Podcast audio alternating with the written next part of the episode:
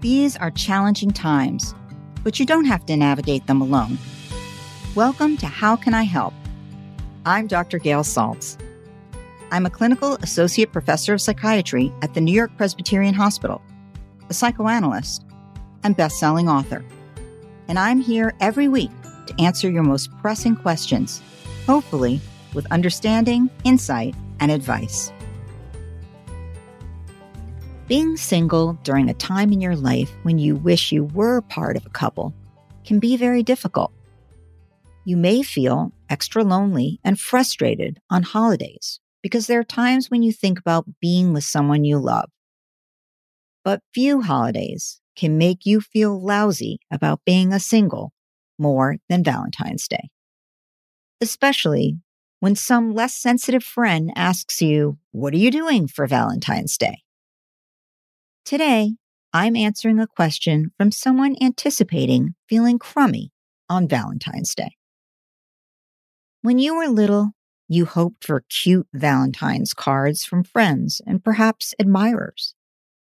Maybe your parents even got you a Valentine or a flower to let you know how loved and special you are to them. Then, as an adolescent, you hoped and prayed that some peer would present you with something so you could feel attractive and maybe even imagine being really together and in love one day. By the time you are an adult, Valentine's Day has been built up and exaggerated as the day you snuggle and romance your someone special. So when you don't happen to have a special someone around, it can really shake your confidence. Am I attractive? Am I lovable? Will anyone ever want me? Am I destined to be alone forever? As if one day in your life could possibly reflect so much about you as a person and the rest of your life. Yet somehow, for many, the loneliness and fear of never finding someone can send you into a tailspin at this time of year. Unfortunately, a lot of women crawl into a shell as a means of dealing with feeling crummy. The more they isolate themselves, generally speaking, the worse they feel. So don't bury yourself in your work to the exclusion of all else. While it's great to love your work and be enthusiastic, it's not great to use it to step out of the social world. Also, don't rebound into an old and bad relationship. Sometimes, in order to avoid the painful feelings, women will frantically grasp the nearest available guy including the one they already broke up with, because it wasn't a good relationship for them. This will only bring you further heartache and delay getting back out there to find a better match for you. Alternatively, the only thing lonelier than being alone is feeling alone with someone else. Having a holiday that seems like it's supposed to make you appreciate your intimacy with a partner when it doesn't can also feel bad. Are you already getting angry and depressed at the thought of another Valentine's Day that your partner either forgets or buys you a toaster for? Are you sick of pining for a really romantic holiday because your guy just doesn't get it? Really, you're not alone. Many women long for romance, but are with a man who loves her but just doesn't have a clue when it comes to being romantic. Generally speaking, women's sexual fantasies tend to be filled with more romantic interludes than do men's.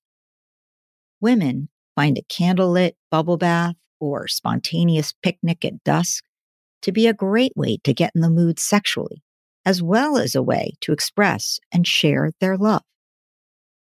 This desire for romance often begins in girlhood when the thought of Prince Charming rescuing his princess by sweeping her into his arms and riding away into the beautiful sunset is totally entrancing.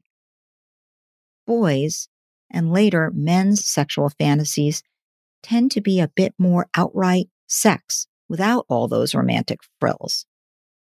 So it isn't that he doesn't love you every bit as much as you love him. It is really that it doesn't occur to him to plan romantic things because his expression of love might not include this kind of prelude. In addition, some men have a harder time expressing their deeper emotional feelings and fear feeling vulnerable if they do. So now that you know why, that's good, but this doesn't mean that you're stuck with it. Most women stuck in this situation never say anything to their guy. They think it won't help anyway. They are afraid, too, of expressing their desire for romance and being rejected in some way or maybe embarrassed by it. They think it's only romantic if it's a surprise or if it came totally from him. They think if I have to ask, then it's not very romantic. All of these excuses prevent women from improving the situation. And they leave men digging themselves a deeper and deeper hole unfairly. Romance, like most things, can be taught. We all learn things by someone telling us how it works, why it works, showing us how they do it, and then offering positive reinforcement doing it ourselves.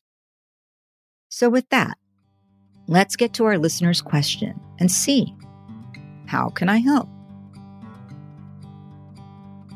Dear Dr. Saltz, I would really like to be in a serious relationship, but I have just not found that right person yet. This bothers me on many days, but with Valentine's Day coming up, I am especially reminded that it will be yet another Valentine's Day without a special person in my life, and this really makes me sad. Last year, I felt like crying my way through Valentine's Day between the pandemic and it being even more difficult to date, I really felt upset. I don't want to feel as down this year if I can avoid it. What can I feel to not feel as miserable? Understanding which aspect of not being coupled up made you miserable would be a first step to dealing with it. Was it that you felt genuinely lonely? Or was it more that you felt failed in some ideal of what you think your relationship status should be. Or perhaps it was feeling that there is a developmental milestone you haven't reached and you feel scared about if and when you will. It could be something altogether different. The point is addressing with yourself the why, which can help you get to being constructive about it. Loneliness is, for example, best handled by growing the intimacy of any relationships, romantic or not, that you already have. Being able to connect more deeply and truly share your feelings with a friend or family member and hear theirs is more of an antidote to lonely feelings than finding a date. Investing in that before the holiday can actually help with those feelings on the holiday. How Can I Help with Dr. Gail Saltz We'll be back after this short break.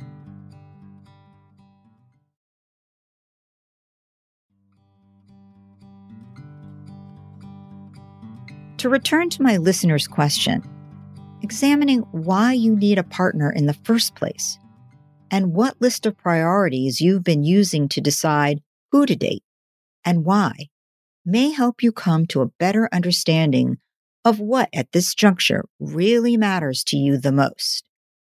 Is it, and should it be, how the outside world views you in your estimation? Or is it how you really feel inside and what you actually crave personally? Obviously, I'm voting for the latter.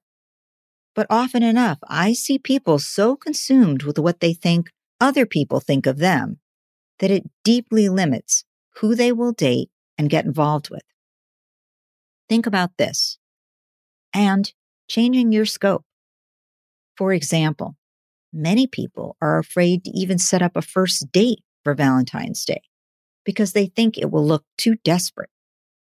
But my question is too desperate to who? Setting out to date someone who you've established beforehand also really wants to find someone is often a good first date. There is effort there, and then there is less game playing.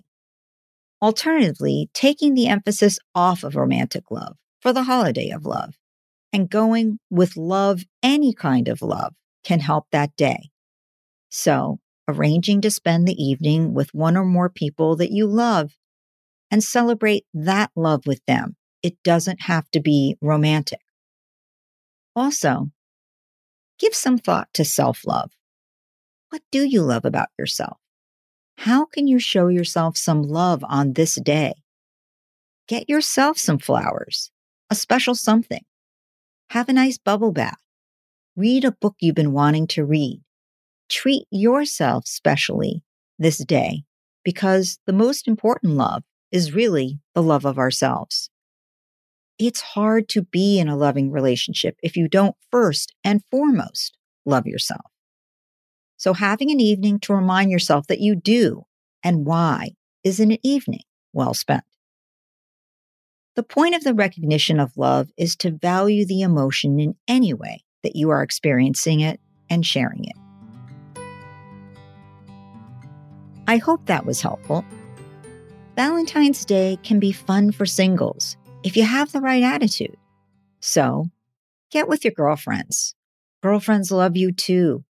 Go out to lunch or dinner with a group of great friends and buy each other little treats, some chocolates, a few flowers.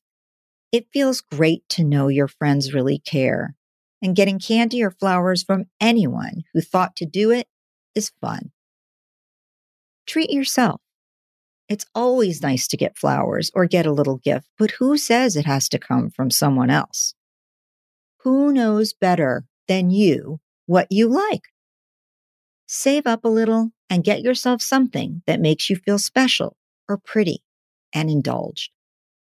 Knowing that you can meet your own needs and don't have to depend on someone else is actually a great feeling all year long institute a bring your guy friend party. Have a party and ask every girlfriend to bring one guy to whom she isn't attached and isn't interested. This keeps a good ratio and an interesting crowd. Valentine's Day can be a great day to start a budding romance, so make it fun by decorating and even consider a game or two to break the ice. Some women never grow up and still need to competitively show off to make themselves feel like they're better than you, which is really, if you think about it, a reflection of their own terrible insecurity. It's not pleasant, nonetheless, when you are the recipient. So, those questions who is taking you out for Valentine's Day? Let me tell you about my romantic evening, even when you're feeling single and not so comfortable. And yet, Strangling her is certainly against the law. So what do you do? Truthfully, if you feel okay about being single, then it probably won't bother you very much. And you can answer briefly so as not to encourage further discussion. But if you are very unhappy, humor is a great way to both deflect the attack and yet diffuse the tensions. So something like, well, so many men, so little time, I haven't decided yet. Or, I can't discuss my night in mixed company, or even, I'm saving myself for Brad Pitt. The point is, you aren't taking their bait. Celebrate your independence. Before you can really feel great in any relationship, you really have to be able to feel great on your own. Being with someone because you are terrified of being on your own is truly a lousy reason.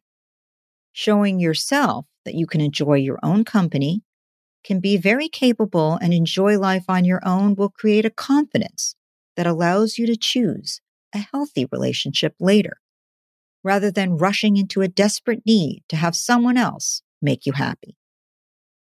But what if you have a partner for Valentine's Day, but you fear being very disappointed? Here are a few suggestions. Ahead of time, spell it out. He isn't a mind reader, and so he may not even know what your idea of romantic is. If you just say, do something romantic, he won't know what you would like. And so, feeling insecure, he might not do anything. you could wind up with beer and pretzels in front of a game. So tell him it would be really romantic and I would love it if we could have strawberries and champagne by candlelight in some pretty new robe that you get me, if that's what really would float your boat. When it comes to presents, it is still very reasonable to tell him what you want. Like, I think a bracelet would be so romantic. Or I just love turquoise stones, don't you? If you can't bear to do it, though, try a little note on his pillow saying, I really love surprises, but I'm kind of hoping for some earrings. If you trust a girlfriend to do it, well, ask her to call him and tell him you have been pining for something and it would be a great gift for you. Don't ask for things that are tough for him because they cost too much or are hard to size. You're setting him up for failure. Don't bring the kids into it because they will feel very responsible for your romantic happiness. And that is simply not a good place to be. Think about being a role model. By that, I mean, be romantic yourself all year long if you want him to be too. Little romantic gestures go a long way. Touch his face tenderly. Spontaneously hug and kiss him while you're out. Give him a massage when he didn't ask. Put little love notes in his briefcase.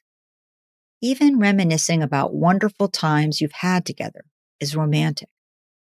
Enjoying it from you will help him reply in kind.